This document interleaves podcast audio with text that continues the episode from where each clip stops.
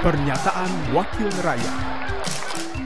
Pernyataan Harris Turino, anggota Komisi 6 DPR RI, fraksi Partai Demokrasi Indonesia Perjuangan, daerah pemilihan Jawa Tengah 9, saat rapat kerja dengan Menteri Perdagangan Republik Indonesia, Senin 27 November 2023. Mengenai refraksi minyak, Pak Menteri, ini kalau refraksi secara jujur cukup memprihatinkan, Pak, dalam arti pembayarannya. Sampai sekarang masih berlarut-larut tanpa ada konklusi. Jaksa Agung sudah menyatakan clear bahwa ada kewajiban dari BPDPKS mengenai pembayaran dana.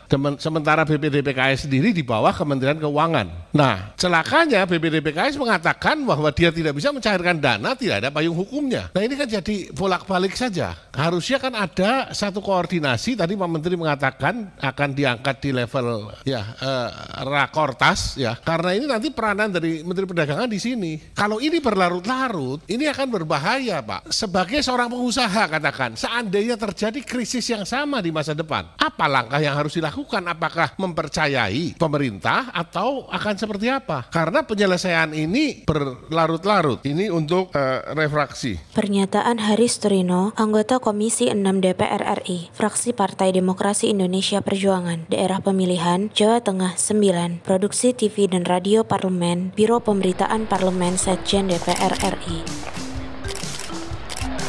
Pernyataan Wakil Rakyat.